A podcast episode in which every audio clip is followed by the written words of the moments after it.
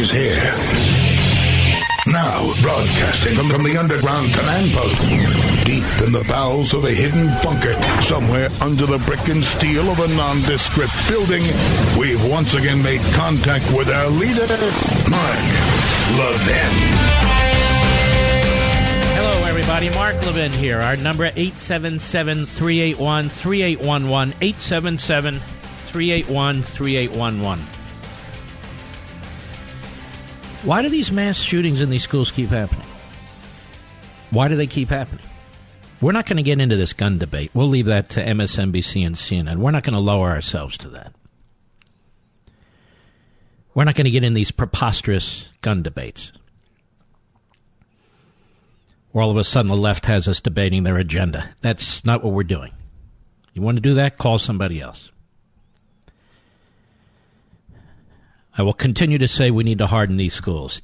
Well, they had a resource officer, yes, who apparently did a hell of a job.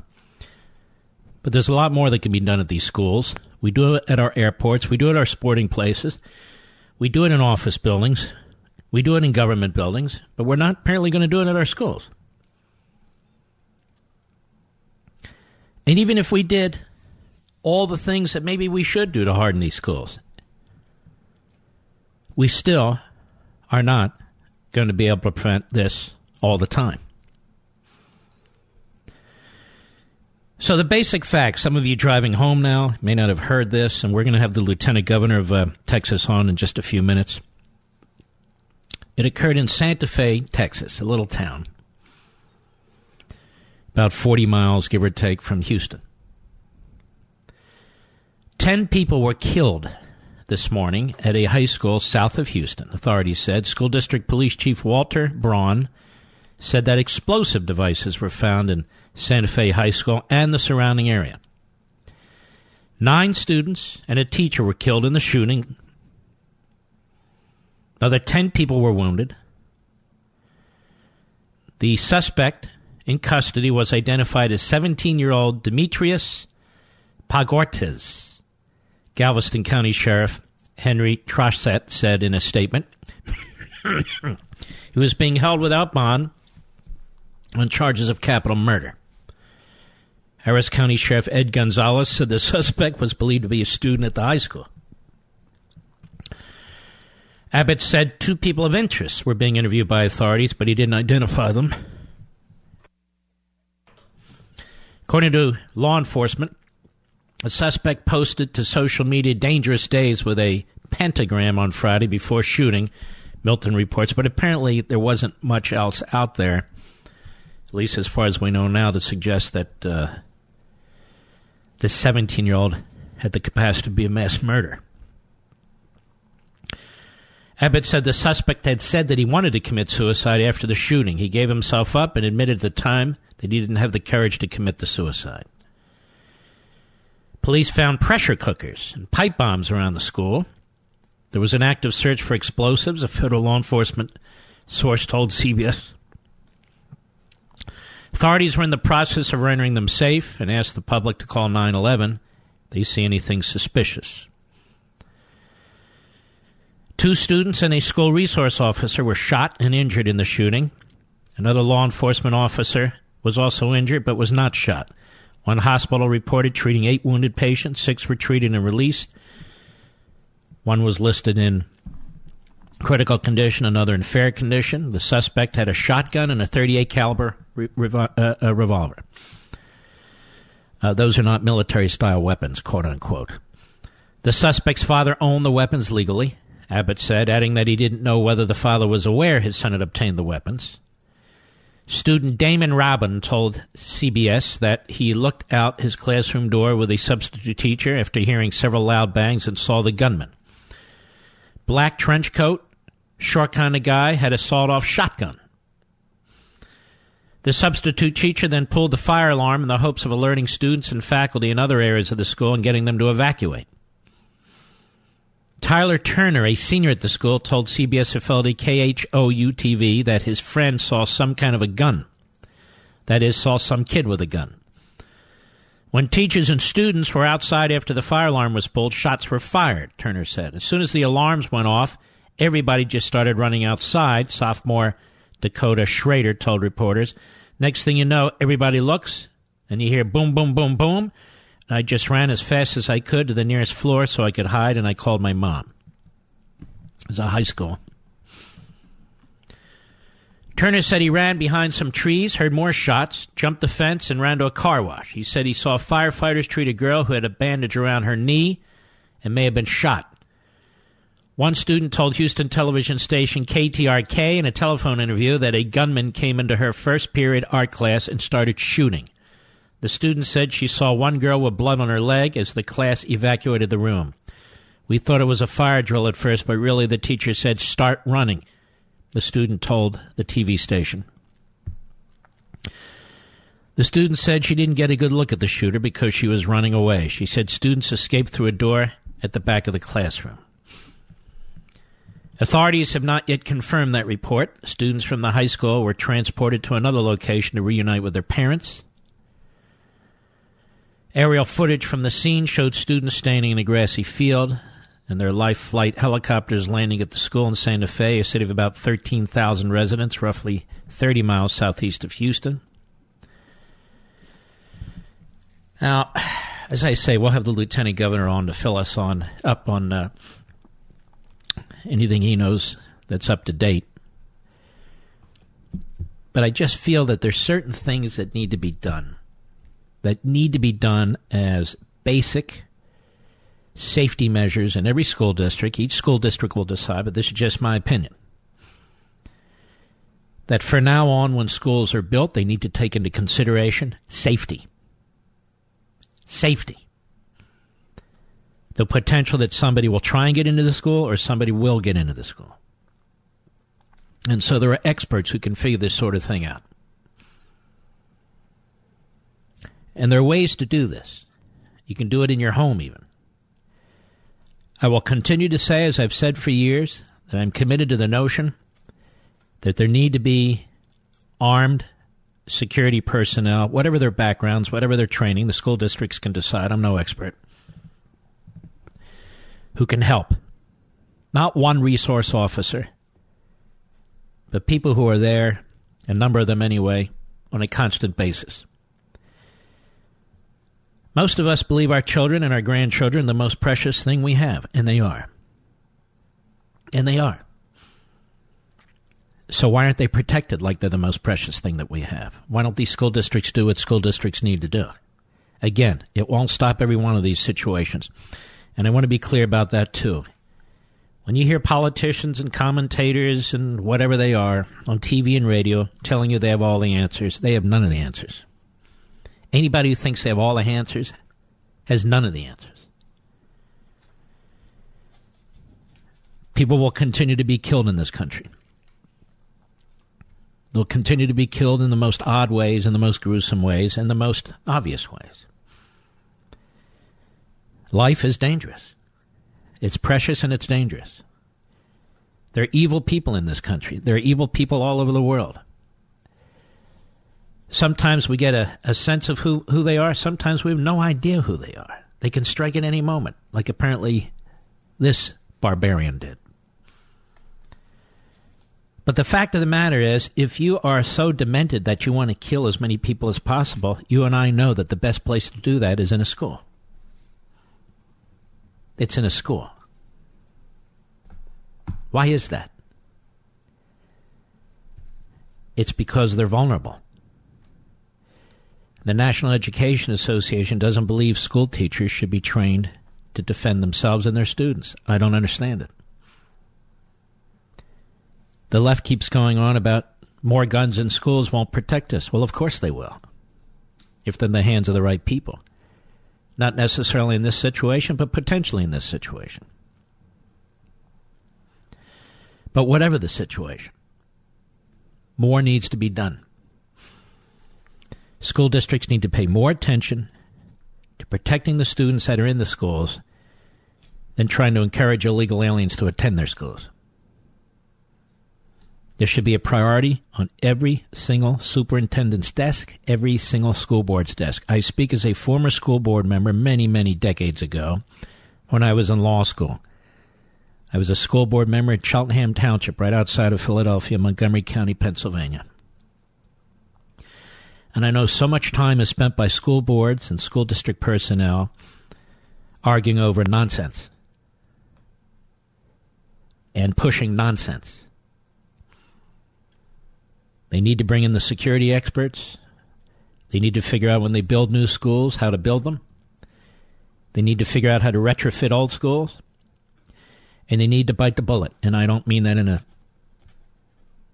It's an odd phrase to use at this time. They need to bite down, and what they need to do is get the right people in those schools because public school teachers and janitors and uh, s- school assistants and uh, so forth and so on are in no position right now to defend themselves or these students. And there's no reason why at least some of them shouldn't be prepared to defend themselves. I'll be right back. Mark Levin.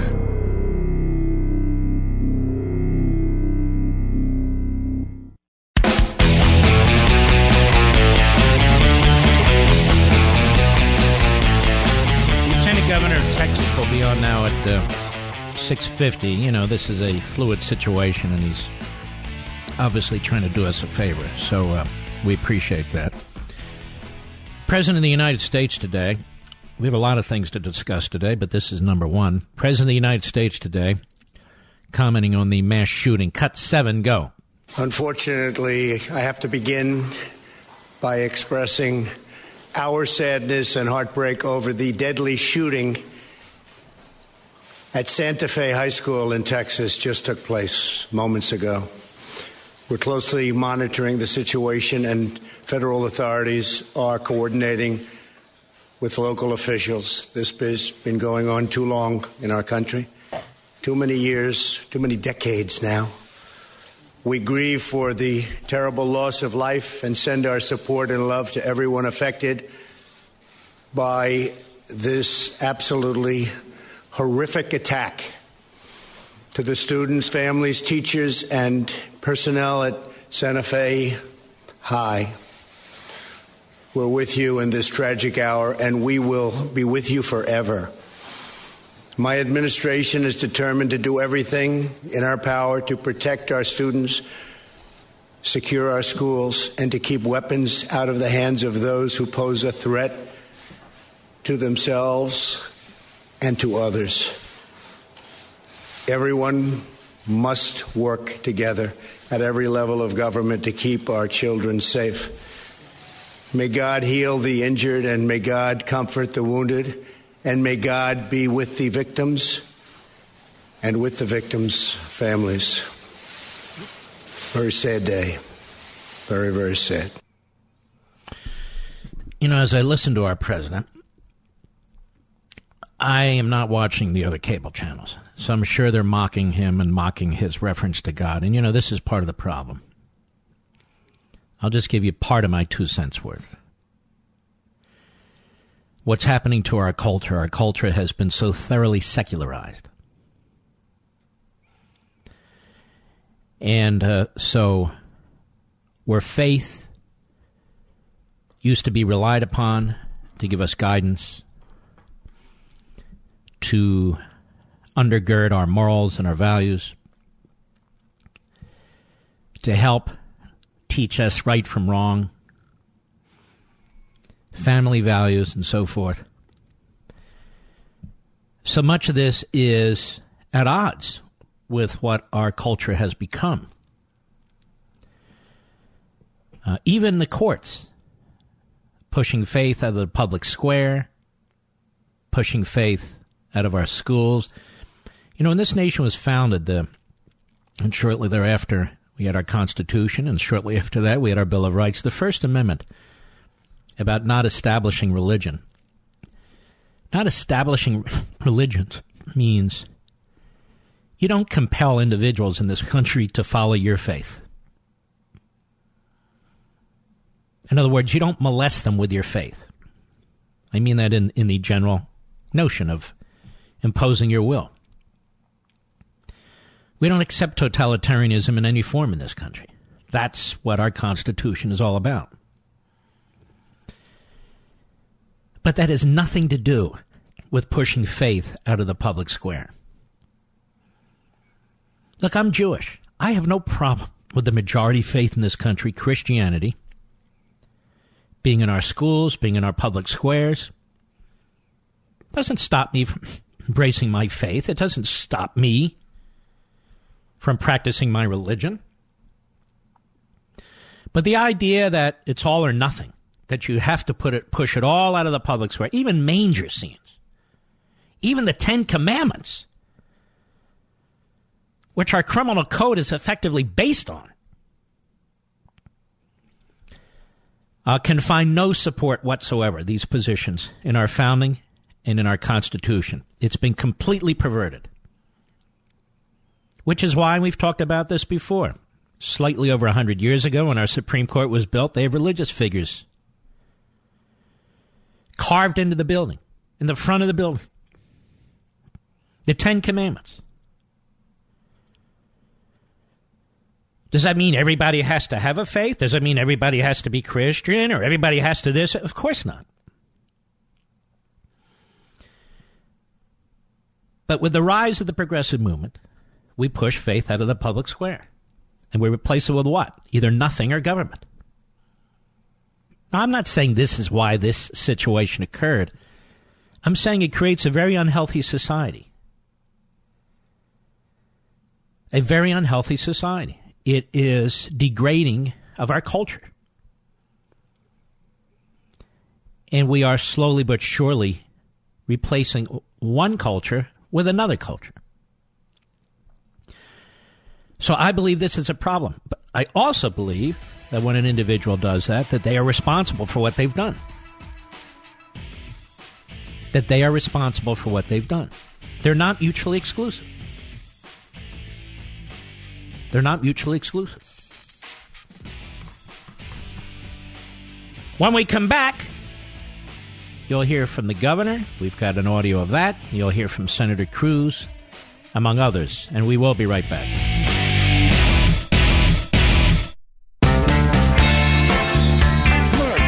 Doesn't just read the news, he makes the news. Call the Mark Levin Show now at 877 381 3811. Now, we'll be addressing some other issues today, but I want to complete our thoughts on this. It's uh, so troubling. It's not something we can just fly past. The governor of uh, Texas, uh, who's an excellent man, Greg Abbott, today. Cut eight, go. Uh, we come together today as we deal uh, with one of the most heinous attacks that we've ever seen in the history of Texas schools.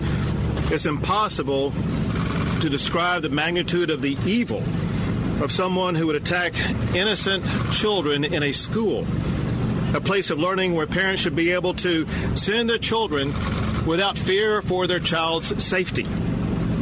It's with a very heavy heart that I can confirm that as of this time, there have been 10 lives that have been lost and uh, another 10 that have been wounded.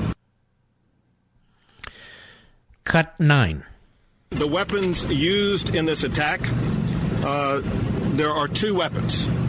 One was a shotgun, and the other is a 38 revolver. Uh, neither of these weapons uh, were owned or, or legally possessed uh, by the shooter. It's my information that both of these weapons uh, were obtained by the shooter from his father. It's my information at this time that the father legally owned these weapons. I have no information at this time whether or not the father was aware that, that his son had taken these weapons from the father. Mm-hmm. Senator Ted Cruz of Texas, cut 10, go. Once again, Texas has seen the face of evil. What happened this morning here in Santa Fe defies words. The agony, the hell that parents, that this community is going through is unimaginable. Every one of us that's a parent that sends our sons or daughters off to school in the morning to have this horror greet them. This community is grieving mightily, and the entire state of Texas, the entire country is grieving along with these parents, grieving along with these students. There have been too damn many of these. Texas has seen too many of these. We've seen deranged murderers, whether this morning here, whether a deranged bomber in Austin murdering innocent people, or whether six months ago in Sutherland Springs, another evil criminal murdering innocent people. And in the public policy arena, we need to be doing everything humanly possible to stop this from ever happening again. To stop violent criminals, to stop them from getting firearms, to stop them from getting access to schools, to incarcerate them when they try to illegally purchase firearms. In the days ahead, we'll discover more about this particular shooter, about what red flags, what warning signs there may have been or there may not have been. And I'm sure we'll have a robust conversation about what more could have been done to prevent this horrible atrocity. But Texas, as a state, will make it through this. Angie Martinez is a mother of one of the students who attends Santa Fe High School. Uh, listen to this CNN, cut 13, go. What now? For what now? What happens today for what you two? now? What now is is so aggravating that the school has been warned before. This has happened again. This is the second incident. The first incident was a prank call, um, you know, but they did that as a warning the first time supposedly. Um, they said that they had did that to see how fast that the the officers will get to the school. They did. It was like they called fake news, but it was a fake act. Um, someone put firecrackers in the hallway. But when was yet- this? This was about two months ago. I'm a little confused by that. That's why I played it. And then they went to President Trump, so they, the woman couldn't finish her comments. Is she saying the school district did this and the and the uh, police department did this as a trial run, or somebody else did this? I'm I'm assuming the first. Dakota Schrader, a student at Santa Fe High School, cut 14, go. I was in the history hallway, and as soon as we heard the alarms, everybody just, you know, started leaving, following the same procedure as we did, because nobody thought it would be this. Nobody thought it was a shooting. Everybody just thought it was a, you know, normal procedure, practice, fire drill. And next thing you know, we just hear so many, three gunshots, loud explosions, and all the teachers are telling us to run, run, go, like run. Nobody should go through this. Nobody should be able to feel that in school. This is a place where we're supposed to feel safe. This is somewhere we come most of the week. Nobody should have to go through this, and nobody should feel that pain. Mm-hmm. This is Paige, a student at Santa Fe High School today. Cut 15, go. Was there a part of you that was like, "This isn't real. This isn't. This would not happen in my school"? No, there wasn't. Um, Why so? it's been happening everywhere. I felt, I've always kind of felt like eventually it was going to happen here too. So, I don't know. I wasn't surprised. I was just scared. Yeah, what was going through your head in those moments? Well, I really just wanted to leave, but I thought it better to stay and just hide for, and hide with everybody else. Mm-hmm. Now, most of you listening, and I have kids. I have two grandkids. You listen to this. And I'm just going to say it flat out. We're not doing enough to protect these schools. We are not doing enough to protect these schools. We are not doing enough to protect the kids in these schools. And I want to talk to you school board members all over the country. You better get off your asses and do something about this. I'm not saying you'll stop every single case. I know you're up against the National Education Association, but you're in charge. You employ the teachers, you employ all the staff. You make the decisions about the buildings, not the superintendents. I also know the superintendents in many of these uh, communities are like emperors. They think they control everything. These elected school board members, and some of them are appointed, they need to step up. They need to take charge. They need to make specific decisions about their specific schools. Have top notch security experts walk those schools, study those schools, take a look at the vulnerabilities in these schools, and do everything possible to protect each and every one of them. And if something happens, somebody gets through, then you know you did everything you could. I don't understand this. We spend ourselves into massive debt in our communities for our schools, mostly for teachers. We spend ourselves into massive debt. Education is a number one priority. But education is not a number one priority. Protecting our children is the number one priority. That's the truth. Our children will be educated whether they go to public school, parochial school, private school, charter schools, or are homeschooled. So the idea that we must have government schools to educate our children, sorry, is not absolutely accurate, is it? But we must have a way of doing everything we can to protect those kids when they're in the schools, and we're not. We are obstructed by ideologues. Ideologues who do not believe that personnel in our schools should, as a matter of an employment requirement, certain personnel be trained, be trained to protect the kids in their classroom.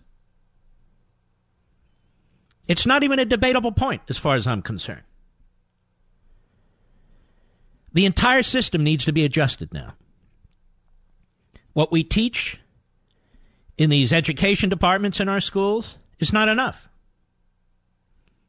Teachers need to be taught more, including self defense classes. I'm sorry, that's the way it needs to be. There's a stranglehold on the teaching profession by the NEA and their uh, offshoots in the de- different states and so forth. There's a stranglehold on our educational system by tenured professors in our colleges and universities, and it has to be broken. It's a little time for reality. For reality. And I'll say it again we protect our politicians as best we can. We protect our airports as best we can. It's not perfect, but perfect isn't the test. As best we can is the test. And we're not doing everything we can as best we can for our schools. We're not doing it in my county, Loudoun County, Virginia. I know that as a matter of fact. We're not doing it in the neighboring county, the biggest county in the uh, state, Fairfax County. Instead, they want to have theoretical debates and advance their ideology. They go immediate on cable TV, immediately. The same damn dance every single time. It's appalling. You know, uh, my listener was in in uh, in deep with the back taxes to the IRS, roughly fifteen grand, and he couldn't pay. Just a matter of time until they garnished his wages and seized his bank accounts and ruined his life altogether. Umpteen times he'd heard me mention Optima Tax Relief and how Optima knows that behind every tax problem are good people with families, homes, savings, and paychecks that need protection. And umpteenth times he started to make the call but he didn't. He didn't finish it.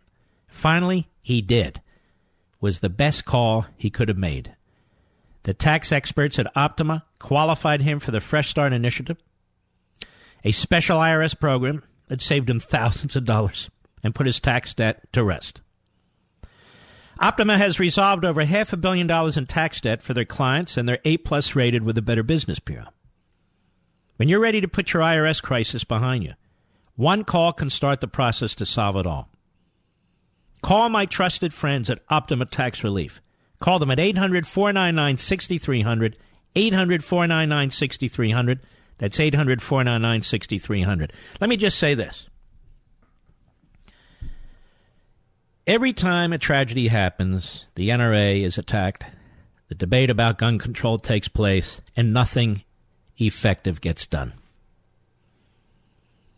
nothing effective gets done. The focus must be on our local school boards, our local superintendents, and we must demand that they protect our kids, that they retrofit these schools, that new schools take into consideration these new safety issues, and that they use part of their massive budgets. Oh, yes, they have massive budgets in this country to train people properly to protect the children in the classroom. The reason why we have mass killings in schools is because they're very, very, very vulnerable.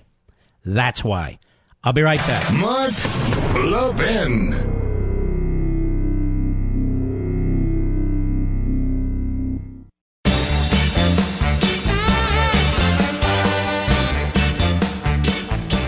Lieutenant Governor of Texas, Dan Patrick, I want to thank you for taking a few minutes at a, what I know must be a terrible time uh, to join us. But I think the nation would like to know.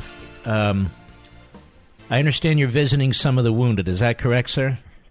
Yeah, I just, Mark, I just met um, with a young man named Clayton uh, who was actually standing next to the shooter uh, when he was shot. He dove to the floor to play dead. When he thought he could escape, he did, and he was shot in the in the elbow. And uh, the room is filled with his fellow students. Um, their faith is strong. Mark, let me tell you what, this family, faith is strong, attitude right. His attitude was remarkable. He's a bull rider and he's a pole vaulter and um, and he's going to be uh, he'll be back at it in some time, but he's going to have to go through some therapy. But you know, we asked him. I was there with Governor Abbott, Mark, and we asked him, all the students, "What's your answer?" And they all said, "We need to arm our teachers. We need to arm our teachers." And in Texas, we allow that, Mark. We just leave it up to the local school districts to make that decision. Why, why is there such resistance to this? I mean, we protect our airports, we protect our politicians. What is the issue here?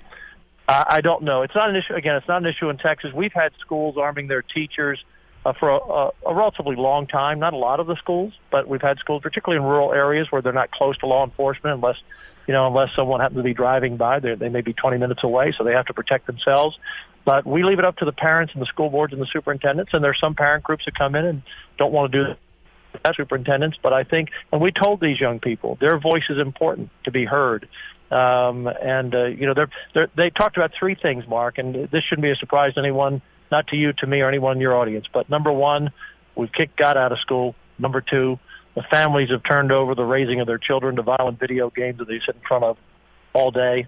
And third, we need we need to protect uh, our schools with uh, with teachers who are willing to carry. You know, our, in Texas, we just say you have to take a training course, and and uh, we want to teach you to be you know how to handle an active shooter. But in the classroom, Mark, next door, uh, there was a, a substitute teacher. He's a, was a Marine, and uh, you know, one of the students in that classroom who was not injured said, you know, I think if our if our teacher, our our ex-marine, of course you're never an ex-marine, if our marine had had been armed, um, uh, we might have been able to take out the shooter sooner. You know, uh, Governor, I really feel we need to look at this whole issue of of teacher uh, certification now. Um, And and this has to be part of the responsibility, safety and security of our students. Do you agree? Uh, no, I totally agree. And and uh, in fact, when I was a senator, I was want, wanted pass one of the bills uh, to provide millions of dollars in, in training for them years ago before this became a phenomenon, quite frankly, because there's some things that had happened, obviously, after 9/11 and Sandy Hook and others. Um, the other thing, Mark, that I, that I talked about today that we have to do is I think we have to harden our targets of schools. You know, we have over 8,000 school properties in Texas.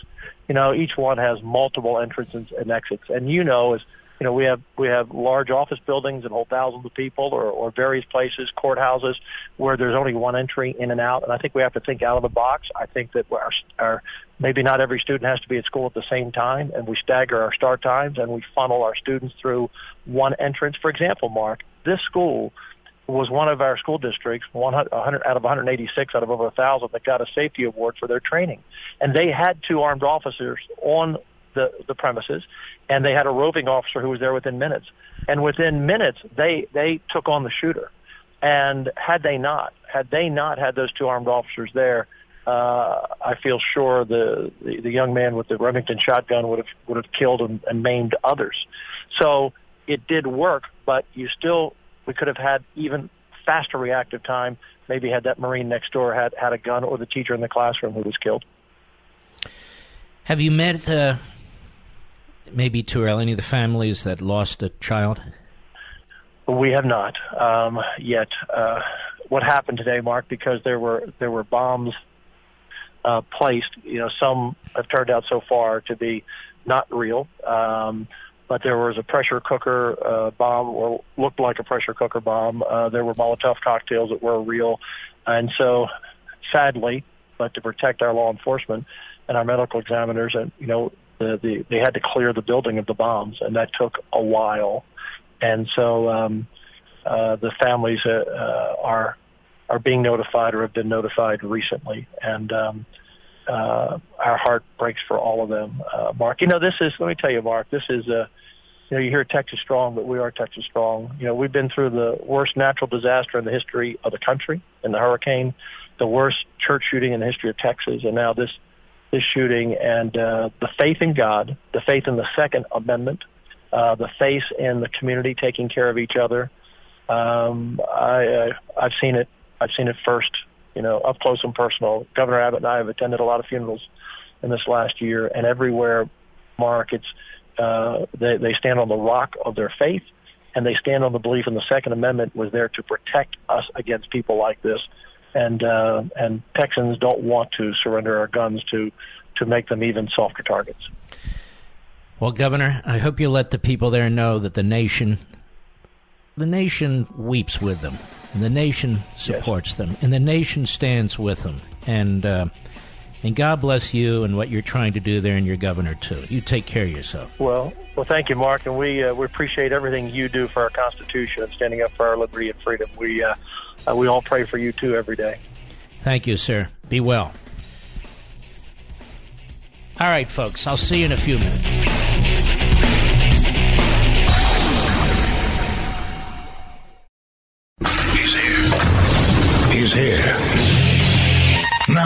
Broadcasting from, the underground command post, deep in the bowels of a hidden bunker, somewhere under the brick and steel of a nondescript building, we've once again made contact with our leader, Mark Levin. Hello, everybody. Mark Levin here. Our number 877-381-3811, 877-381-3811. Obviously, we can discuss this during the course of the program. I want to discuss a few other things, like saving the Republic. And I don't think I'm overstating the case. Um, maybe the best way to handle this, to begin this, is to play a clip from my appearance on Hannity's Fox show last night, and then take it from there with you, okay? So let's start it this way. Then I want to engage you on this too. Cut one from last night's Hannity show. Go. It's been position of the United States Department of Justice under Republicans and Democrats in a 1973 memorandum and an October memorandum under the Clinton administration that you must not, cannot indict a sitting president. Not that this president would be, that's not my point. As a matter of constitutional interpretation, for 44 years, that's been the position of the Department of Justice. We've had law professors, homeless people, would be law professors all over TV and radio talking about obstruction of justice. We've had media types talking about it. We've had members of Congress talking about it. It doesn't matter. The official position of the Justice Department is we don't charge a sitting president with a crime. All right, the great one, Mark Levin, on our program, June 20th, 2017. He worked as Ed Meese's chief of staff. Ed Meese was the attorney general, explaining Department of Justice policy. We've been saying this forever on this program. Mark broke it right here. Joins us now, host of CRTV, Levin TV, and Life, Liberty, and Levin, the number one show on Sunday nights. Great one, Mark Levin. How are you, my friend? Um, you know, I'm, I'm I'm getting really ticked off because you're right. You have all of these people. Yesterday, oh, big news. Oh, they can't indict a sitting president. No kidding. You've been saying it for over a year. We pointed it out repeatedly. The, the media's gotten every aspect of this wrong. They have ignored the real crime, the real abuse of power and corruption scandal in this country, and they've been on a witch hunt that is now going on over a year. And to me, this has to come to an end, and some truth needs to come out, sir. The Mueller investigation, oddly enough, Sean, has disclosed, has revealed that the greatest perpetrator of uh, against the American people was the federal government. The greatest perpetrator against the American people was the federal government, was the FBI, the CIA, National Intelligence Director, and this is Not a very, very important file. issue. Of course not. And I want to take this to the next level because the President of the United States will not be indicted, and if he is, uh, he'll take it to the Supreme Court and he'll win. All that said now, we cannot allow this to happen again. We saw our federal government used by the prior administration, by the head of the CIA, by the head of the FBI, by the head of national intelligence, and many, many others, used to try and destroy the candidacy of an opposition candidate in another party, Donald Trump and the Republican Party. That is, the president's administration, the existing administration, interfering in the elections. We've never seen anything like this before in American history. So here's what we need to do. We now know that the Obama administration spied.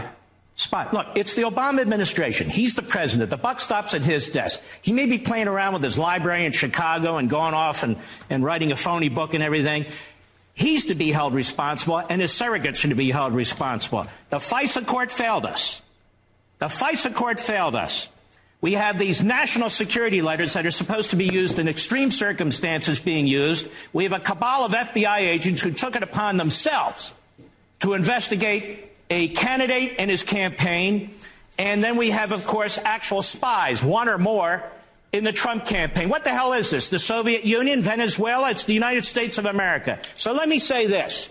Once Mr. Mueller, Mr. Mueller turns over his report to Mr. Rosenstein, the President of the United States should do two things. He should pick his favorite United States attorney, not favorite because they're pals, but the most professional, most competent, most aggressive he can, and give him an assignment. I don't care what Jeff Sessions does. He's the president, and tell him, I want you to investigate the activities that took place in this election, let the chips fall where they may, the interference in this election by the FBI, the CIA, the National Intelligence. I want to know what Brennan did. I want to know what Clapper did. I want to know what Comey did. Not because I'm going to punish them. You'll make determinations about Susan this. Rice. But something, something is terribly wrong. More. I also would tell him, and I've said this before myself, we need to fix this. We cannot have another election where the federal government, our United States government, is interfering with an election. And so, what I think the president needs to do is appoint a commission of five or seven people. I told you this on your show a long time ago. Top notch men from prior administration and women, and appoint them and say, fix the FBI at the top, fix the CIA, fix the intelligence agencies. We cannot allow this to happen to another president of the United States. The hell with. Sorry, Jeff. With Jeff Sessions and all these other people, the president should take the responsibility Don't himself. apologize. You're talking about you're talking about spies in the Trump administration. You're talking about Mark. a failed FISA court. This is incredible stuff. All right, one more. Cut uh, two. Go. You talk about the spies. You talk, it wasn't just one FISA court judge that was given phony information that was never verified, never corroborated, never were they told that Hillary bought and paid for this information with a foreign agent. Where are the, where's Congress? Why won't Congress bring for these FISA judges before them and demand to know how they feel I'll about being lied to? I'll tell you why. Because unlike the Democrats, the Republicans scatter like rats. They scatter. You have certain Republicans who throw in with the Democrats because they want to destroy this president. They can't get over the fact that he got elected, and they can't get over the fact the American people didn't follow them. The American people don't even know who they are. But I want to emphasize something here so your guests in the future can repeat what I'm going to say, which is this. We need an accounting of what Mr. Brennan did, of what Mr. Clapper did, of what, Mr. Uh, book salesman Comey did. We need an accounting of what Susan Rice did, of what Samantha Powers did. We haven't even gotten into the unmasking stuff yet. Not because we want to get even, because we need an accounting. People need to be held to account. Number one. Number I two. gotta run, Mark, We need to we- fix these departments and agencies. Mark, if we don't fix it, we lose our country. That's it's not a joke. and- It's not a joke. Uh, you once wrote, where, "This is a post-constitutional America." It's getting scary now. All right. Out of all that, here's my focus with you tonight. I want to emphasize that I believe the President of the United States wants this Mueller, wants this rogue, mob like lawyer, issues his report to the Deputy Attorney General of the United States, and you can be sure it'll be leaked, it'll be sent to the Congress, it'll be used to try and impeach the President. The President doesn't have to sit back and take all this. There's two things that need to be done. And you heard it last night first, and I want to repeat it again so you hear it second. He should choose among his 93 United States attorneys a United States attorney, an office of a United States attorney, anywhere in the country, and assign to them the responsibility to get to the bottom of the scandal, the real scandal, the interference in our election by the United States federal government under the authority of the prior administration. He should impanel a grand jury, this U.S. attorney. And he should subpoena Mr. Brennan. And he should subpoena Mr. Clapper. And he should subpoena Mr. Comey and Mr. McCabe, Mr. Strzok, Ms. Page. He should subpoena Susan Rice, Samantha Power. Maybe it's a she. He or she, I'll use the generic he to cover he and she. You know, that's what we used to do, even though today I understand it's not PC to do it. Now, not for the purpose of getting even, for the purpose of getting to the bottom of the real scandal. The prior administration abused its power like no administration in history to try and influence the election, to try and influence the transition, and now to try to influence the tenure of the current president. Mr. Brennan has been operating in the shadows and to some extent out front, but he's been doing a lot of stuff behind the scenes. Same with Mr. Clapper, same with Mr. Comey. Since the Attorney General of the United States, Mr. Sessions, has decided unwisely not to appoint a special counsel to get to the bottom of the Obama administration and federal government's interference in our election, which is far more ubiquitous than even the Russians. And I despise the Russians. So let me make that clear for the one millionth time. And yet nobody's going to be held to account. I'm all for the Inspector General doing his reports and referring those to the U.S. Attorney. But it shouldn't be left to the Inspector General to do the reports and refer them to the U.S. Attorney. We don't need a middleman, as good as the middleman may be. So people need to be held responsible. They need to be they need to be held to account for their efforts to undermine our election remember the lectures we got from the likes of Mark Warner and others about America cannot tolerate Russian interference with our election, and yet Barack Obama not only tolerated he mostly ignored it. So did Brennan. So did Comey. So did Clapper. They were all responsible. They all had positions of power, and yet they spent most of their time investigating Trump world. Now, I want you to think about this, and I said this on uh, I said it yesterday, and I also said it on Fox with Hannity last night, which means you probably heard it from hosts this morning. I don't know. I wasn't listening. The Obama administration, the federal government, threw at Trump world virtually every investigative technique that is known. A FISA warrant, national security letters, one or more spies intercepts. You can't do much more than that, folks. You can't do much more than that. And no crime had been committed. No crime had been conceivably committed.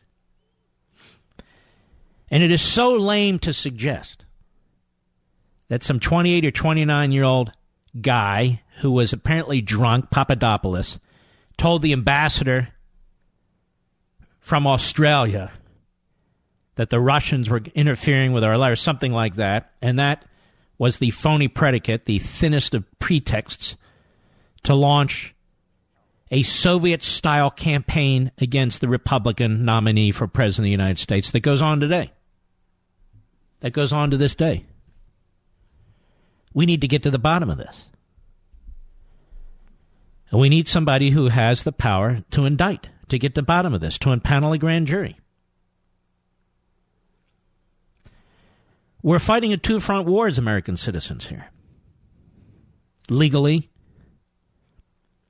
a two front war. Politically, we need to protect the President of the United States from this obvious effort by the media and the Democrats to institute a coup And that's exactly what it is. They dress themselves up, you know, in, in the law and the Constitution, but that's what it is. That's number one. Number two, we must get to the bottom of what took place. And it shouldn't be left to an inspector general or columnists who are surmising about what might have happened and one trying outdo, to outdo the other and so forth and so on. It's getting almost monotonous to read what they have to say. And as they quote each other. I rarely have guests on here to talk about this. I talk about it myself based on my own experience. Now and then, if somebody writes something interesting, yes. But the point is, this isn't a game among columnists who can outdo this. I don't care about any of that. Or lawyers on TV who can be smarter. I don't care about any of that. We need to get to the bottom of this. And the way you get to the bottom of it, I think you pick a U.S. attorney and you do exactly that. And then finally, I should add my third point. We need to make sure this never happens again. Never happens again. We've had commissions before. We've had commissions on Social Security. We've had commissions on the CIA. We've had commissions on 9 11. We have commissions on the Kennedy assassination. We need a commission on this. Where the president is very careful about whom he chooses to be on this commission. It's a presidential commission. He gets to decide, not a congressional commission. And my suggestion is you take some of the best and brightest who used to serve at the FBI, who used to serve at the Department of Justice, who used to serve at the CIA uh, or other intelligence agencies, put them in there and figure out how to fix this so it never happens again. One of the things that I now believe is they ought to abolish the FISA court. The FISA court exi- has existed since 1979. We need to come up with something else. It didn't work. It didn't work, and the judges on the FISA court took no steps whatsoever to remedy what took place in their courtrooms. They know what took place in their courtrooms. They know that these applications were misleading because they omitted material information, like who actually funded this information. But not a single one of those judges has taken any steps contempt, ordered investigations, nothing. And they have those powers to address this, to fix this. So the FISA court needs to go. A commission needs to come. A U.S. attorney needs to be given the authority to get to the bottom of what took place and panel a grand jury and bring these people in front of it. And there's something truly unethical about the fact that Brennan is now a contributor to NBC. Clapper is now a contributor to CNN. And Comey is promoted and pushed in his book by virtually every media outlet in the country. Something is terrible. These are these are men who are supposed to be quiet behind the scenes. And look how they're celebrated. I'll be right back. Mark Levin.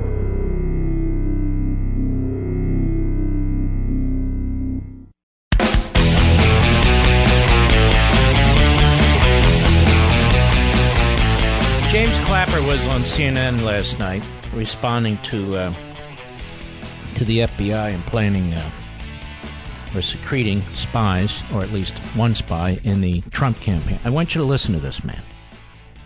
He was Obama's choice to be the director of national intelligence. Cut to uh, what is it? Cut three. Go. Well, I think it's this is a hyperbole. Hyperbole. Uh, they may have had someone uh, uh, who was talking to them uh, in uh, uh, in the campaign. But you know, the focus here, and as it was with the intelligence community, is not on the campaign per se, but what the Russians were doing to try to, to instantiate themselves in the campaign or to influence or leverage it. So if there was someone that was observing that sort of thing, uh, well, that's a good thing uh, because the, the, Russians pose a threat to, the, to our, the very basis of our political system. And I think it's hugely uh, dangerous if someone like that is exposed because uh, the danger to that person. Okay, ladies and gentlemen, um, he has no problems with the FBI. It's hyperbole. Spying on a campaign. Uh, because, you know, if the Russians were working with the Trump campaign, that's a big deal. Uh, and where were the Russians working with the Trump campaign? Even with the spy, they found nothing.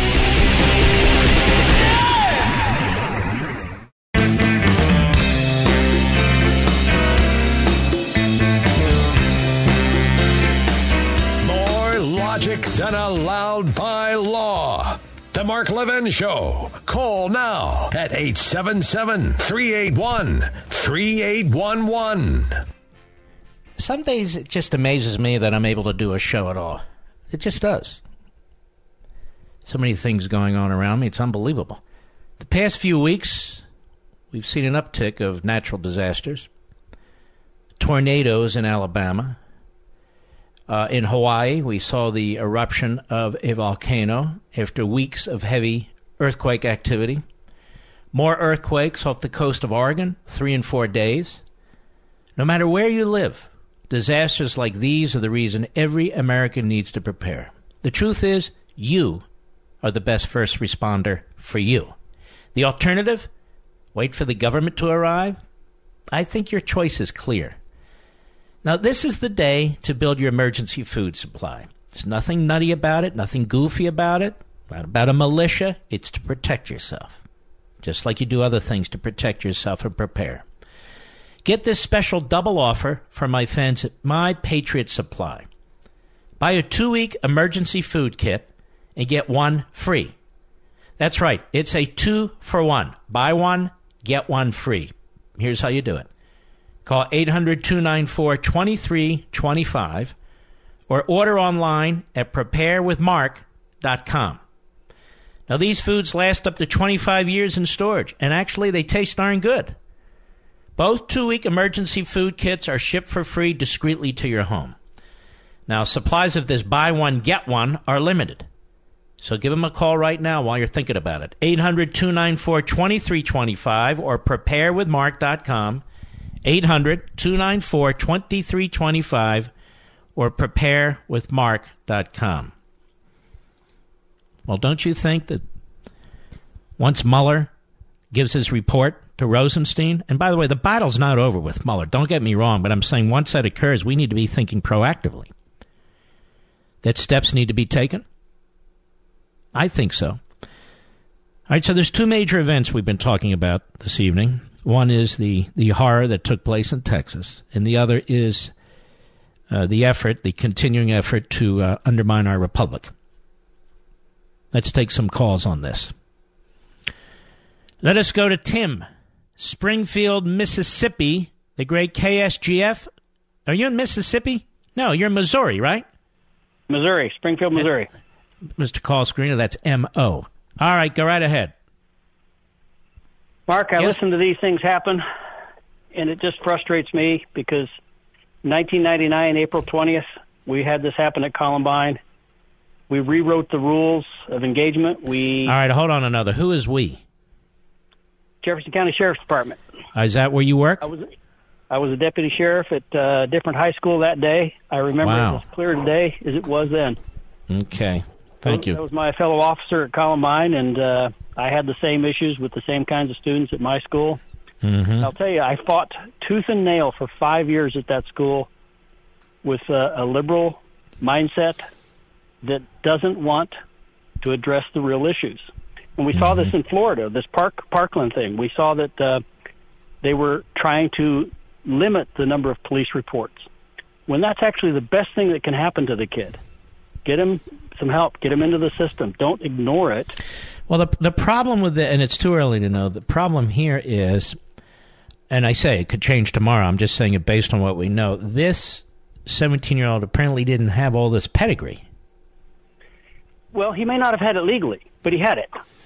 No, no. Based on reports right now, maybe he did, but you can't point to anything, and neither can I. I've been searching all through the news, and he may well have had it, but I don't. What is it? His peers knew. His his fellow students knew. I don't know who knew what. None of us do. I'm still waiting for the information. Okay, but we'll that'll come. I But think it will. These things need to change like the airports did. You know, it used to be fun to fly. It used to be a piece of cake. Mm-hmm. Uh, I flew back in the '60s when I was a missionary kid, and uh, it was a whole lot different.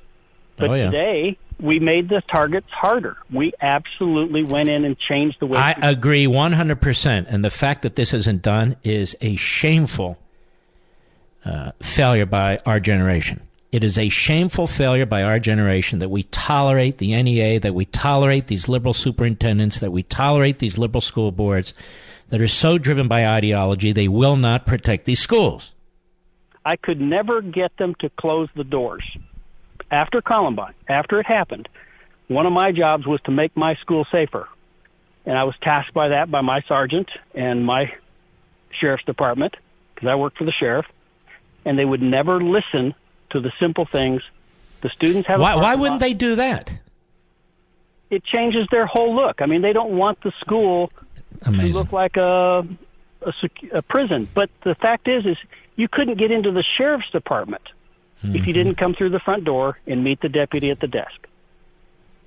You, mm-hmm. you couldn't get in there. I mean, nobody had access through the back except deputies. But there's always the exception student. There's the band kid, or he's the kid that's in the in in the shop class, or whatever the kid is. You know, he's the one. He's well, I'm just going to let a couple of them come through that door. Lock the doors. Everybody goes through the front. Everybody has to pass somebody that looks at them. But they won't do it. We do it everywhere else. You couldn't get in the courthouse. Mm-hmm. You can't get into a police department. All right, my friend. I appreciate your service and appreciate your call very, very much. Robert, Williston, North Dakota, the great KTGO. Go, please. Hi, Mr. Levin. Thank you for taking my call. a couple things I'd like to say. At, but first, at the risk of sounding cliche, I'd like to say my prayers go out to the victims and the families of this sh- recent shooting in Texas. Um, I agree with that caller just now, 100%. Uh, I think your monologue, Mark, was spot on and was very powerful. And I think at this time in our country, your your radio show and your television shows uh, are the most important shows I think that everyone needs to listen to. Mark, I'm sitting in my driveway here. I make good money out here in the Bakken oil field in North Dakota, and I'm looking at a pickup truck load of happy, smiling young teenagers that just pulled up with the mother of the daughter of my my young son's first girlfriend. These kids are laughing, they're smiling, they're respectable kids. The last thing these children and others like them in this country need to worry about is to being hunted and killed in, in their public school. I've brought this issue up different times and different occasions on our local radio show, What's on Your Mind Here, to our uh, school superintendent of uh, public instruction, Kirsten Baesler, up here, as well as our, our Congressman Kevin Cramer on different occasions about security. Mark, I'm a veteran. I served in the 82nd Airborne Division. I'm an ex-paratrooper. And I can tell you, you are absolutely spot on when you say that this type these types of attacks can be reduced to where they are almost the rarity in our country if the proper measures were taken. If you get a handful of veterans and Mark, I make good money out here. I would be more than willing to take a huge cut in pay to be able to protect our public school system. That's what I was trained to do. Let, let me let me ask you this, Robert. Even if they even if you have a metal detector system, you're not going to get a 38, a snub nose 38 through that metal detector. No, sir, you are not. And I, the couple that caller and you and it was a lieutenant governor you had on a little minute ago. Yes. They're on the right track, sir. Uh, you you have the majority of uh, the comings and goings in the public school uh, in, in and out one door, save the fire escape doors, which can only be opened from inside the school. Get a metal detector. That's that's pretty cost effective uh, in the public schools across. That's our- basic stuff. It's basic security. It's not even that sophisticated anymore. No, sir, it's not. It's basic. I mean, uh, it, it's simple, and it can be done. A handful of veterans, such as myself, and there are tens of thousands of us that that would love to do nothing more than than to to to do what's the most important thing right now, given our society and, and the way that it is, is to protect our children. A handful of veterans mixed with a few law enforcement officers at every public school, and these school shootings would be reduced to the rarity. You, you, you would almost not even hear about them in public schools anymore. Now, you're right. You're not going to stop every single uh, event, but I guarantee you, if the right measures are taken, our You'll stop a lot. We, look, the goal in life is it not, sir? The goal in life, Robert, is to do the best you can, and you're still going to fail, but you do the best you can. We're not doing the best we can. we're not doing nearly the best we can, not even scratching the surface. After Columbine happened, I, I, I just can't for the life of me, sir, understand why our public schools are not protected the way we protect our banks, our airports, our our uh, car, our concerts, our, Our Congress, you know, our sporting events. Yep. sporting event. Yeah, you know, town, uh, you know, town halls and the courthouses. You know, you can replace everything in the world: money, cars, houses, property, materialistic things, but you cannot replace a child. The softest targets that exist in this country with the most uh, defenseless individuals are our schools. Period. Ab- Absolutely, and that's why they are being targeted. Mm-hmm. These kids that are doing these school shootings, I mean, there's a plethora of reasons why they're doing it, but let's uh, we can address the whys later. Everything from prescription antidepressants to fatherless homes to, I mean, uh, video games to uh, the uh, you know, the way that they're uh, you, uh, what's the word I'm looking for in, in public schools and in universities? Uh, Indoctrinated. yes, sir. Thank you. Robert, I got to run. I have a hard break. I want to thank you for your service and your excellent call. We'll be right back. Mark Levin.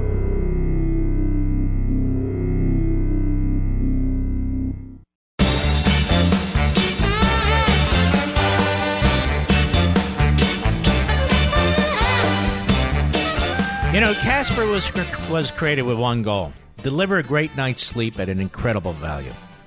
This Memorial Day, experience Casper for yourself and transform your sleep. Casper's team of engineers work nonstop, prototyping, collecting data, and engineering what is certainly the most comfortable mattress of them all. The Casper mattress has a unique combination of foams that provide the right pressure, relief, and alignment, so you feel perfectly balanced and comfortable. And thanks to the breathable material, you're guaranteed to sleep cool all summer long. Try Casper yourself for 100 nights in your own home, risk free. Risk free. They ship it to you for free, and it's shipped in a compact box. Plus, if you don't love it, you don't have to put it back in that tiny box. They come pick it up and refund you everything, no questions asked. That's how great this mattress is. If it wasn't great, ladies and gentlemen, they'd go broke by now. But it is great. You'll get one, and then you'll do what my family did. Then another member of the family wants one, and another one. We have six of them. And if I count uh, Barney, we have six and a half. And if I count Marty, Marty, another dog of ours, we have seven. So if you don't love it, you don't have to keep it, but you will love it. Start your summer off right by choosing the internet's favorite mattress this Memorial Day. For a limited time, go to Casper.com to save 10%, 10% off your order with the purchase of any mattress, and including free shipping and returns. That's Casper.com. Turn, terms and conditions apply. All right. Randy, Jupiter, Florida, the great WJNO. Go. Thank you, Mark, for taking my call. Um, you know, when the Democrats are screaming Russia, Russia, Russia, it sounds silly. And now I'm hearing us scream spy, spy, spy. And I don't understand why, when the FBI does their job and puts an informant into a situation where they're already investigating Page and Dopolopoulos, that we all go crazy. It, I don't Uh, first of all, sir, the only one that sounds crazy is you. And let me try and educate you about uh, about the civil society in your country, of which you are utterly ignorant. The FBI doesn't get to put an informant, aka spy, within a campaign. It's never been done before in American history, ever. And under the pretext uh, that a fellow by the name of Papadopoulos, who was who had had too much to drink and had no real serious connection to the campaign, uh, was a very not even a junior player in the campaign, had said something to the Australian ambassador. So ridiculous was what took place here is they never launched a criminal investigation. They continued to uh, uh, unleash this counterterrorism invest. Uh, excuse me, yeah, uh, counterintelligence investigation. And if you know anything about a counterintelligence investigation, if you're going to have an informant or a spy, you place them with the Russians. But they couldn't place them with the Russians. Do you know why, sir? because they weren't being investigated. I don't know. There's no informants that want to work for the Russians. Don't oh, know. really? Is that your answer? No. Who would they place them with on the Russian side? I'm sorry. Say it again. I said, with whom would they place them among the Russians?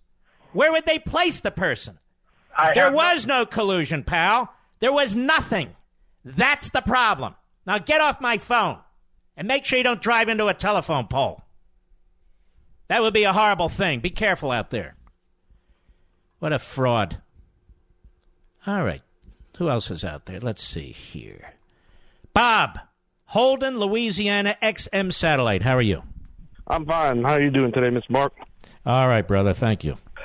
I'd like to make a comment about uh, the shooting over in Texas. Um, a lot of brave people acted the way they should have acted today and saved a bunch of lives. Uh, as a lifetime member of the NRA, a veteran, the one comment that really took me to my soul was the teacher who said when he saw the shooter, he pulled the fire alarm. As a person with weapons training, That was a mistake, you think? I wonder how this would have changed if instead of pulling that firearm, he was able to pull his weapon as a trained professional and stop this before it even started. Mm-hmm. I'm with you, man. I really am. I, I really don't understand this thinking. We have airports that are loaded with people, people, and they're moving all the time. We have we have jetliners all over the place, and we have restaurants in these airports and so forth. And uh, by the way, they're not impenetrable. I mean, you can still hit them, you can still attack them. Uh, you know, security. You get into the interior of the airport. That's when security begins. When you move towards the gates and so forth and so on. So it's not perfect, but it's but it but it is a security system to try and save as many people and protect as many people as possible. Not only in the airport once they get to the gates, but in the planes. Here we have children. Children, elementary schools, middle schools, and high schools. Children. How many schools? Some do, but the vast majority of schools, how many of them have metal detectors? What's the easiest way, sir, to detect a weapon if somebody's coming into a school? A metal detector. We don't even do that in most of our schools because we don't want them to look funny. We don't want them to look funny. We have all kinds of highly paid professionals in our schools, and we're told all they can do is teach. Why is that? Why? Because we've decided that's all they can do? Well, let me make a suggestion. Maybe that profession needs to change a little bit.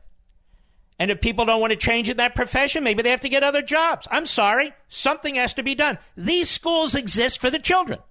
They exist for the children. They exist for the community. And right now, too many of them are targets. And these kids are sitting ducks. They're sitting ducks. Run when somebody has a weapon. Run. Lock the door.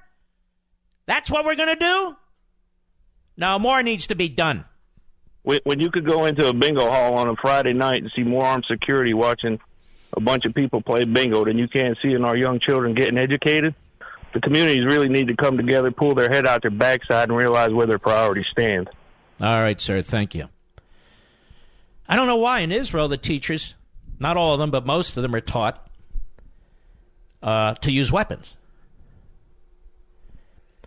And before they had these attacks in their classrooms with uh, Palestinians coming in and stabbing their children, uh, they were not allowed to bring weapons into the schools. But they decided we got to do something about this.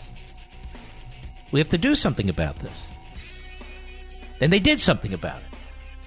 Here, all we do is yak, yak, yak, talk, talk, talk. Not every school district, but too damn many of them. All right, I'll be right back.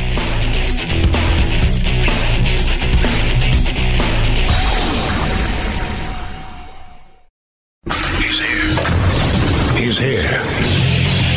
Now, broadcasting from, from the underground command post, deep in the bowels of a hidden bunker, somewhere under the brick and steel of a nondescript building, we've once again made contact with our leader, Mark Levin. Hello, everybody. Mark Levin here. Our number 877 381 3811. 877 381 3811. Well, you knew this was coming. From the French press agency Israel condemned the hypocrisy and absurdity of the UN Human Rights Council after it voted today to send war crimes investigators to probe the shootings of Gaza protesters by Israeli forces. Israel totally rejects the resolution of the UN Human Rights Council that once again has proven itself to be a body made up of a built in anti Israel majority guided by hypocrisy and absurdity, said the Israeli Foreign Ministry. In Geneva, 29 of the Council's 47 members voted for a resolution calling on the body to urgently dispatch an independent international commission of inquiry, its highest level of investigation. Only two members, the United States and Australia, voted against the resolution. 29 voted in favor, 14 abstained. Among those that abstained, Britain, Switzerland, and Germany. The resolution came after Israeli forces killed 60 Palestinians. Excuse me. Even Hamas says 50 out of the 62 were terrorist members. The Israeli Foreign Ministry said the results of the inquiry were a foregone conclusion inherent in the wording of the resolution. It is clear to all the purpose of the commission is not to arrive at the truth, but rather to impair Israel's right to self defense and to demonize the Jewish state. Now, this Human Rights Council really is a bizarre entity. How can the UN have anything called a Human Rights Council when it includes as its members Syria, Cuba, Zimbabwe. China is rounding up its Muslims and sending them to indoctrination camps. You aware of that? By the tens of thousands. Not a word about that. Russia is blowing away Chechens as fast as they possibly can. Not a word about that. Cuba is a prison island. Not a word about that. All over the world. Genocide genocide, police states, and so forth. The United Nations is such an anti Semitic operation. It's just appalling that we subsidize this, this entity with almost 25% of all of its budget. Many, many years ago, I made a proposal, and it was repeated by others afterwards, that we ought to get out of the UN. We ought to start a new organization of free and democratic countries. It'll be much smaller than the UN, but there's no way we should be sitting with genocidal police state type governments, where in the General Assembly, at least, they have the same vote that we do. These resolutions against Israel are endless, they are constant. The UN takes the side of Hamas. The UN takes the side of terrorists. What exactly do we get out of the United Nations? Can you name one thing? What exactly do the people of the United States get out of the United Nations? Nothing. Nothing. Why are we part of an organization that has, as a vast majority of its membership, governments that are tyrannical? Why do we subsidize such an organization? Now, the Israelis did not attack Hamas or the Palestinians in Gaza.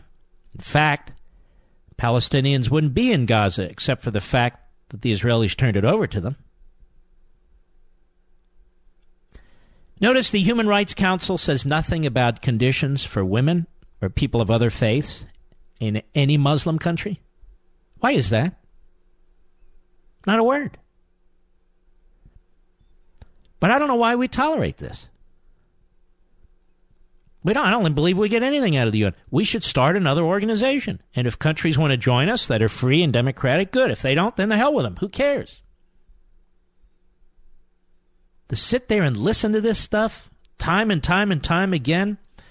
You know, there was some kind of research that was done about how many resolutions, you know, this Human Rights Council passes and how the overwhelming majority of them uh, deal with uh, Israel. So, why are we part of an organization like this? And uh, resolutions. I'm typing it in now. Let's see what we come up with. All right, Mr. Producer? Let's see. There we go. That's quick Google. Come on, come on, come away. Yeah, it's constant.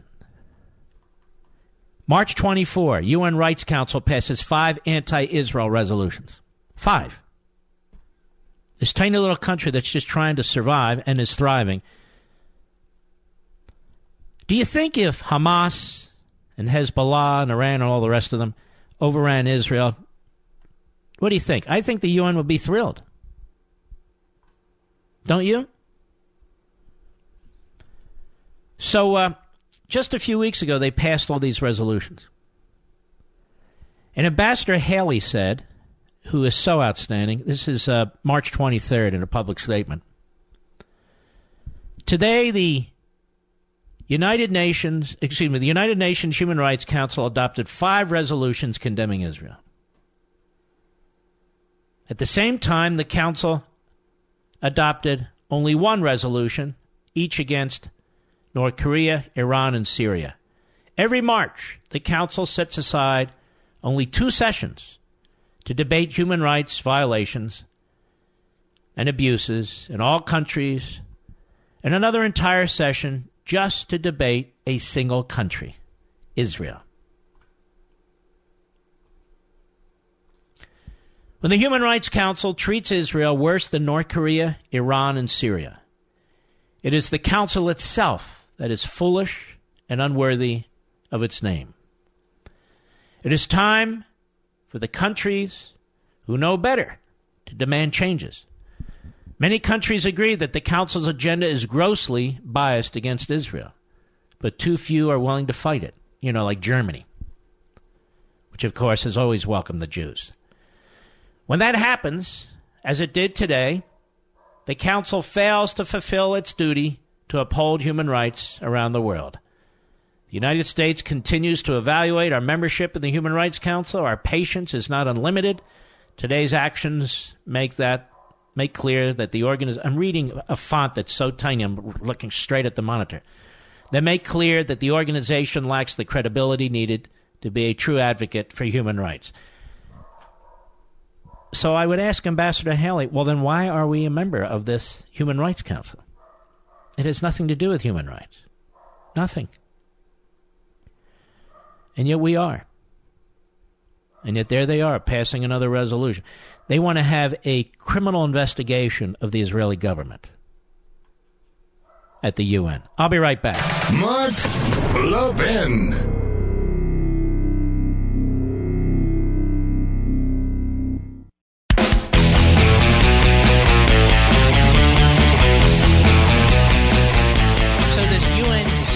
Human Rights Council votes the way it votes. And now I want you to listen to this this writing, this story. Just to underscore what we talked about yesterday, but it goes on. Hamas leader talk of peaceful protest is mere deception. A very senior member of Hamas, Mahmoud al Zahar, Yabadabadu, said that when his organization, quote, talks about peaceful resistance, we are deceiving the public, unquote. Al Zahar, Yabadaba, who according to some account is a co-founder of the Islamist group ruling Gaza, said this on May 30 about his group's organizing of protests that had billed as nonviolent, but which ended the following day with Israeli troops killing more than 60 Palestinians amid border clashes that featured dozens of firebombs and attempts to break through the, bar- the uh, barrier. During an interview with Al Jazeera on May 13, Al Zahar, former foreign minister in the Hamas government, spoke about deception in dismissing his interviewer's suggestion that by organizing a nonviolent protest, Hamas was no different than the more moderate Palestinian Liberation Organization and Fatah of Mahmoud Abbas, the president of the Palestinian Authority. Al Zahar said this is a clear terminological deception. He assured the interviewer, referencing the language used to advertise the protests. He said, This is not peaceful resistance. Has the option of armed struggle diminished? No. On the contrary, it's growing and developing. That's clear. So when we talk about peaceful resistance, we are deceiving the public. I mean, folks, they tell us what they are. But Fatah's peaceful resistance consists of rallies, demonstrations, protests, pleas, and requests in order to improve the terms of negotiations, he says, or to enable talks with the Israeli enemy. this deception does not fool the Palestinian public, says Al Zahar. He's a terrorist. Salah al Bardawil, a Hamas lawmaker and spokesman in Khan Yunis, said on Wednesday that 50 out of the 62 people listed as killed Monday were members of his organization. Quoting Al Zahar, Prime Minister Netanyahu underscored what they said. The United Kingdom, France, Canada, and other countries have accused Israel of using excessive force in Gaza on Monday, though the United States, Australia, and several other countries blamed Hamas for the bloodshed. So you have France, Canada, and Britain blaming Israel, much like the American Democrats and the American media. Listen to this. Separately, the United Nations Human Rights Council accused Israel of keeping Gazans, quote, caged in a toxic slum, unquote, during a special session in Geneva on the Gaza border clashes. Quote, Israel, this is the UN, the UN Human Rights Council, quote, Israel as an occupying power under international law is obligated to protect the population of Gaza and ensure their welfare. But they are, in essence, caged in a toxic slum from birth to death, deprived of dignity, dehumanized by the Israeli authorities to such a point it appears officials do not even consider that these men and women have a right, as well as every reason, to protest, said Zaid Ra'ad al Hussein Yabadaba, the United Nations High Commissioner for Human Rights. Now, the United Nations High Commissioner for Human Rights does not condemn Hamas. He does not condemn how Hamas has created the environment that exists in Gaza. Not a word. Not a word. You know, when I came back from Israel Tuesday morning and I came on the air that evening, three nights ago, I was furious in what I had heard and seen from the American media. In the first hour of the show, probably the first 90 minutes of the show, were among my best.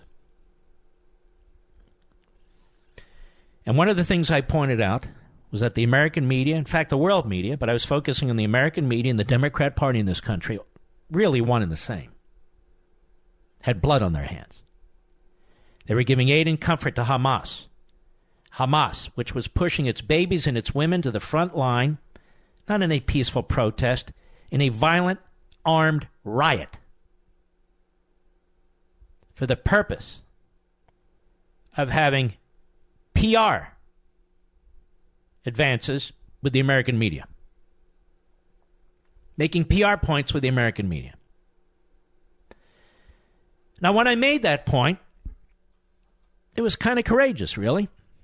I came under pretty vicious attack behind the scenes and elsewhere, websites and so forth. But something very, very interesting happened. People began to repeat it. Alan Dershowitz repeated it. Government officials in Israel repeated it. Columnists in America repeated it. Talk show hosts in America repeated it. When I said it, it went viral on the internet. At Conservative Review, at Right Scoop, at Legal Insurrection, and so forth and so on because it's true. It's true. And I also pointed out that day, and you can go back and listen if you wish. You don't have to, but it's up there on Mark Levin's show website, our official radio website. That our media, in fact, always defends the enemy against America, as do the Democrats. When the president pulled out of the Iran deal because it was a horrendous deal, with the Islamo Nazi regime in Tehran. Our media and the Democrats attacked the president. Our media and the Democrats attacked the president. When the president was trying to prevent North Korea from building any nuclear systems, missile systems that could hit the United States, and move three carrier groups and at least one offensive nuclear submarine group off the peninsula of Korea, He was accused of wanting to have war. He was accused of provoking a nuclear war. So again, our media and the Democrats sided with Kim Jong Un, uh, who is responsible for the deaths of untold tens of thousands in his own country, and his family is responsible for the deaths of millions and millions. And they sided with him.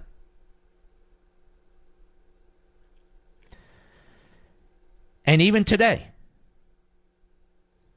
the Democrat Party and the media, they love Putin. Oh, yeah. They love the Russian government. They always have. Democrats have a very, very close association and relationship, not just with Russia, but the old Soviet Union. Alger Hiss was a spy, one of the closest advisors to Franklin Roosevelt. And when he was exposed by Whittaker Chambers and Richard Nixon, the Democrats decided to try and destroy both of them. They always defended Alger Hiss. When Ted Kennedy, 1983 or so, as our friend Professor Paul Kengor has written extensively about, uh, made overtures to the Kremlin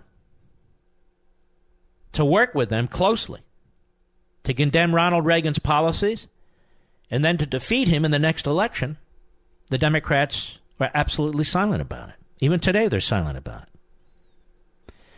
When former House Speaker Jim Wright and other Democrats were working very, very closely with the Sandinista communist regime in Nicaragua,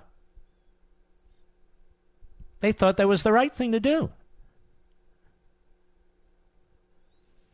When the New York Times and the Democrat Party, even members of John Kennedy's own party, were working with Castro. Very cool, wasn't it? I could go on and on and on. That's the Democrat Party. That's our media.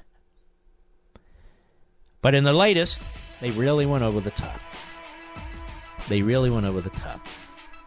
Siding with Hamas and terrorists and anti Semites and Jew haters and American haters and Trump haters. Siding against us and siding with them. Yes, our media have blood on their hands for the very reason I said on Tuesday night. I'll be right back.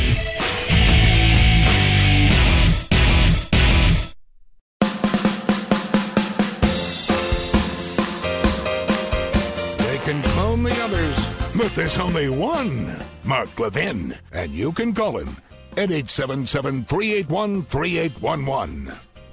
You know, ladies and gentlemen, sure, you could have harsh treatment to look younger, but why on earth would you do that? Why would you do that to yourself?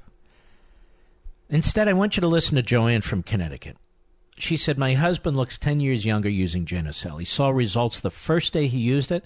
I have also had remarkable results. Can't be without it. Now imagine the bags and puffiness under your eyes gone. And watch those sagging, droopy eyelids disappear. That's years off your appearance. Genucel by Chamonix is an easy choice. Genucel contains natural ingredients for incredible results safely and quickly. It's as simple as that. In fact, with immediate effects, I hope you'll listen to this. You'll see results like Joanne's in as little as 12 hours or your money back guaranteed. There's no risk. And right now is the perfect time to try Chamonix's brand new Genucel eyelid lift for droopy, sagging eyelids. Order Genucel today and get the brand new Genucel eyelid lift absolutely free. Go to Genucel.com. That's Genucel.com. Better yet, call their toll free number. Ready? Let's do this together. 800 Skin 604. 800 Skin 604. Call now and express shipping is also free. That's 800 Skin 604, 800 Skin 604, or go to Genucel.com. That is Genucel.com. Okay, let's see here. Let us go to Mike, Fargo, North Dakota, the great WZFG, the flag. Go. Mark, real quick, I just wanted to say first off, uh, I'm so angry about what is going on with President Trump. And basically, I feel that this is an attack, a three pronged attack on him, not just on trying to get him for anything that he might have done, or like you call it, process crimes, like try to get him on perjury or obstruction, but they're also going after anyone around him. They're going after Michael Flynn, they're going after Paul Manafort, Corey Lewandowski, they're going after Jared, they're going after Don Jr. And the, the, the message being basically that uh, had bogging these people down in legal fees, bogging them down, destroying their reputations, destroying them, you know, uh, their their their careers And the third prong, Mark, is the flat fact that even if uh, I mean I've started hearing some of this too. People going, well, you know, even if he didn't do anything, I've uh, you know, uh, do we really want a president with all these investigations over him? Even if he didn't do anything, Yeah, so that, that in other words, in other words, they unleashed the reasons for his removal. Yeah. And, and then they justify them in, a, in an absurd way. And, it's a three pronged attack. Also, just saying, look, how dare anyone from outside the swamp come and run in our little kabuki theater and our little DC play? So the message being sent is like, not only will they go after Donald Trump, they'll go after anyone that associates with him. Not only will they go after you as an outsider, they'll go after anyone that associates with you, destroying them financially, destroying their reputation, and basically castigating them every night on TV. Mm-hmm. So basically, it's a three pronged attack, and I'm disgusted that you know here we are in supposedly a constitutional republic, and this is going on to the people that. All are right, sir. up- I understand. Very well said and very succinctly. Thank you. Yeah, I'm disgusted too, quite frankly. Greg, Amarillo, Texas, the great KWFS. Go, sir, please. It's an honor to talk to you, Mark. My dad's Thank not going to believe this, but anyway, so I, I said today on Facebook, smartest man in, in media is Mark Thank you. Levin. Well, And you're I very kind. Yeah, you are. It- it- common You think you think I beat out Joy uh, Behar, whatever the hell her name is? Oh, Joy Behar, God. Yes. Yeah. The- All right, you go right ahead. Thank you, sir. What I was going to tell you was that common sense has not gone everywhere. There, there's a town uh, 90 miles from Amarillo, Texas. It's Shamrock, Texas, in the Texas Panhandle. In front of the school, they've got a sign, this big green sign that says, "Attention! Uh, please be aware that Shamrock ISD personnel are armed and and will use force to protect their students." Mm-hmm. And that sign ought to be in front of every school in in the nation. I, th- yeah, I I could not agree with you more. I really could not. Folks can, you know, if you look, uh, if you Google Shamrock School security sign, you can see it. But I, I stopped there and took a picture of it. I was going to try and email it to you, but uh, anyway, I, I, I just thought, you know, Excellent. You're you're right. Rather than uh, you know like these theaters, a gun-free zone, and the guy with the gun says, "Oh, cool. Okay, good." Yeah, yeah. If you if you go into Shamrock with evil intention, you're going to assume room temperature very quickly. But here, here's the thing, Greg. It's like, you know, you, it's it's like a robber, an armed robber, wanting to go into somebody's house. They they go up to the house and then they see, okay, they have all kinds of security in the house. You know, you have you have the uh, the SimpliSafe notice in the window, or you have a little sign out there and so forth. And the guy next door doesn't have anything like it. Well, what do you think he's going to do? Yeah, He's going to hit the house that he doesn't think is protected. correct. And what and- and what better place if you're a nut job than to hit a school? You know those kids don't have arms. You know the teachers are unarmed. Uh, maybe they have a resource person running around there, but the schools are big. A lot of these high schools are quite large. One person can't protect the place. Correct. Well, in Shamrock, Texas, don't don't go there to cause trouble. All right. Thank you, sir. Appreciate it. Dallas, who's in Cleveland, Ohio. How are you, sir? Hello, Mark. Uh, I want to say something right up front. I've listened to you for years. You always take a moment to thank police officers, and I've been one, firemen, first responders. Before I say anything else, I want to thank you for your service because you, maybe even more than you realize, are protecting all of us. By what? By educating and motivating us. And I wanted to give you some good news. I don't know if you remember the call, but I attended a meeting because my daughter was too sick, and she asked me to go on behalf of her and my grandson to see exactly what they have budgeted in one of the largest school districts in the state of Ohio. Bottom line is they didn't have any money budgeted for security. And I realized the program was being taped. So they had a teacher stand up and say, I don't want my young children terrorized by having an armed officer in the school. A school board member, even within three minutes of the meeting, stood up and said, I'm against arming teachers. And then I heard them for the next half hour talk about how they're using a band aid approach to correcting all the building problems within the school district. Mark, this is a blue ribbon school academically. And I stood up and I knew it was being televised. And I said, You're worried about numbers? You better hope something doesn't happen.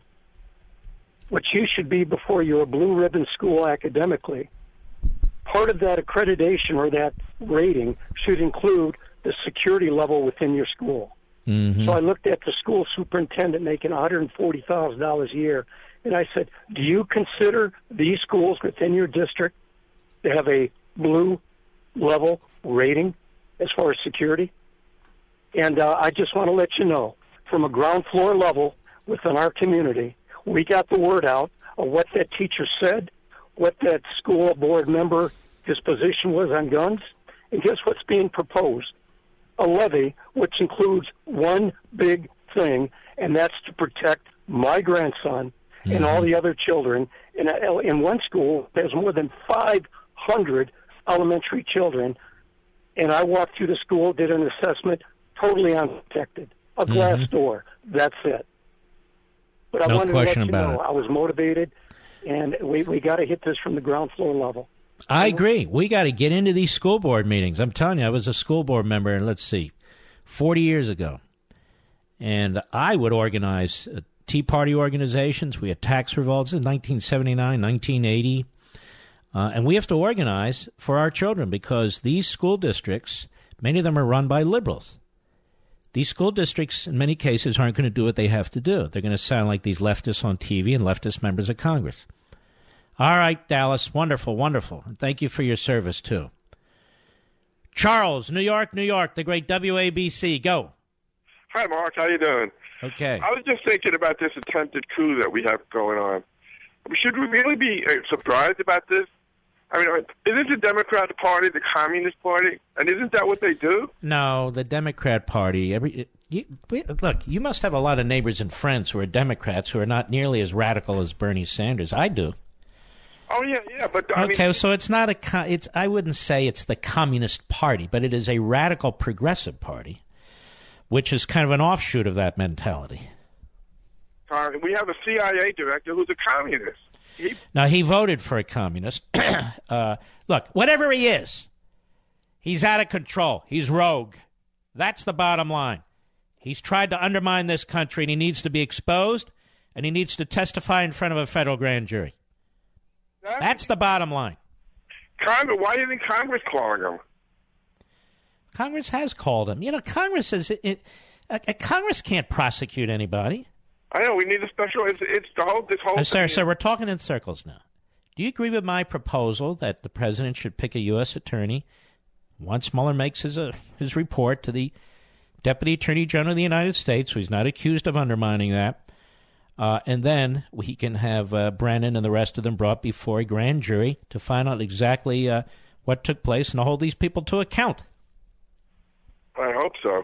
All right, thanks. Bahman, Indianapolis, Indiana. Do I have time, Rich, or not? Uh, go right ahead. For taking my call. Uh, uh, I'm an Iranian American, and I've been listening to you for past uh, one year. Now, the few days ago, yesterday in Iran, Islamic State of Iran killed seven Iranian in protest in a city called Kazerun, but the Western media didn't say a word about it. All they do is Gaza, Gaza, Gaza. If the, anybody in Hamas have a nosebleed, the BBC, the BBC is over there doing a story on on the against Israel. But in Iran, since Rouhani came, and signed a nuclear deal with the, uh, Mullah, uh, Mullah Obama. Uh, there have been over 2,700 executions in Iran, but wow. the Western media didn't do nothing. Didn't do nothing. New York Times is there. Fake news. CNN have an agent there. NBC uh, is over there, but they don't write one word about this uh, Ayatollah uh, Rouhani in Iran. So uh, we are being, and let me tell you good news. Since the President Trump came, Iranians are so happy. Yes. The day that uh, President Trump uh, canceled the Tuesday, he canceled it. In Iran, there was a celebration among Iranians. Let me let, let me tell you something. The Israelis love Trump. The Iranian people love Trump. The people who want freedom in the Middle East love Trump. All of our enemies hate Trump. What does that tell you? What am I doing, Mr. Producer? All right.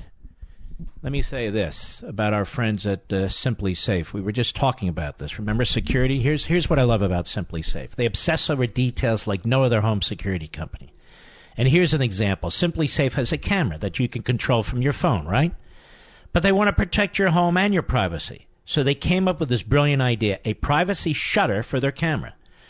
Now, SimpliSafe wanted you to be able to hear the shutter click so you know that it's closed. They wanted it to have a light on it so you could easily tell when it's on. And they needed it to work for the entire lifespan of your system. So SimpliSafe got to work testing different metals and hinge designs for months and months.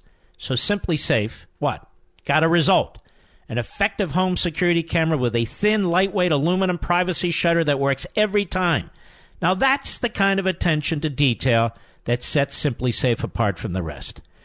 And it keeps your family safe. It's home security done the right way, cutting edge technology like nobody else.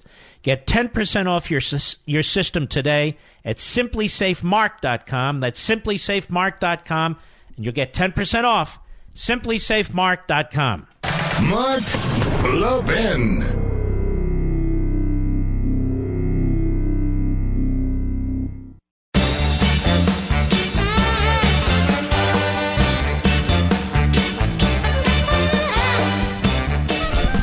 By the way, folks, it's been some week, and I, I want to thank you for listening to the radio show, for watching me on the Fox show, for watching Levin TV. Um, I'm very blessed to have you out there in my audience, my radio family, TV family, one and the same, really. I really hope you'll you'll remember to watch at 10 p.m. Eastern, 7 p.m. Pacific Sunday night. Uh, Life, Liberty, and Levin. We're going to have a wonderful discussion really informative, really substantive, but also fascinating and I'm sure entertaining on North Korea, China, nukes, uh, cyber warfare, cybersecurity. We're going to cover it all, and we're going to take our time through the hours we always do. And when you leave the show on Fox, you'll know more than most people. And uh, it really is the biggest show in its time slot on Sunday night. It's also the biggest show on Sunday night re- most nights uh, most Sunday nights of any show. So I hope you'll check it out. As a matter of fact, it's become so, I don't know. These other networks are so concerned. ABC is putting Alec Baldwin up against us. Uh, public TV has created some concoction of uh, goofballs who are going to be doing it. Even my own Westwood One has somebody up doing it. So in any event, we're the real deal. Check us out on Sunday night.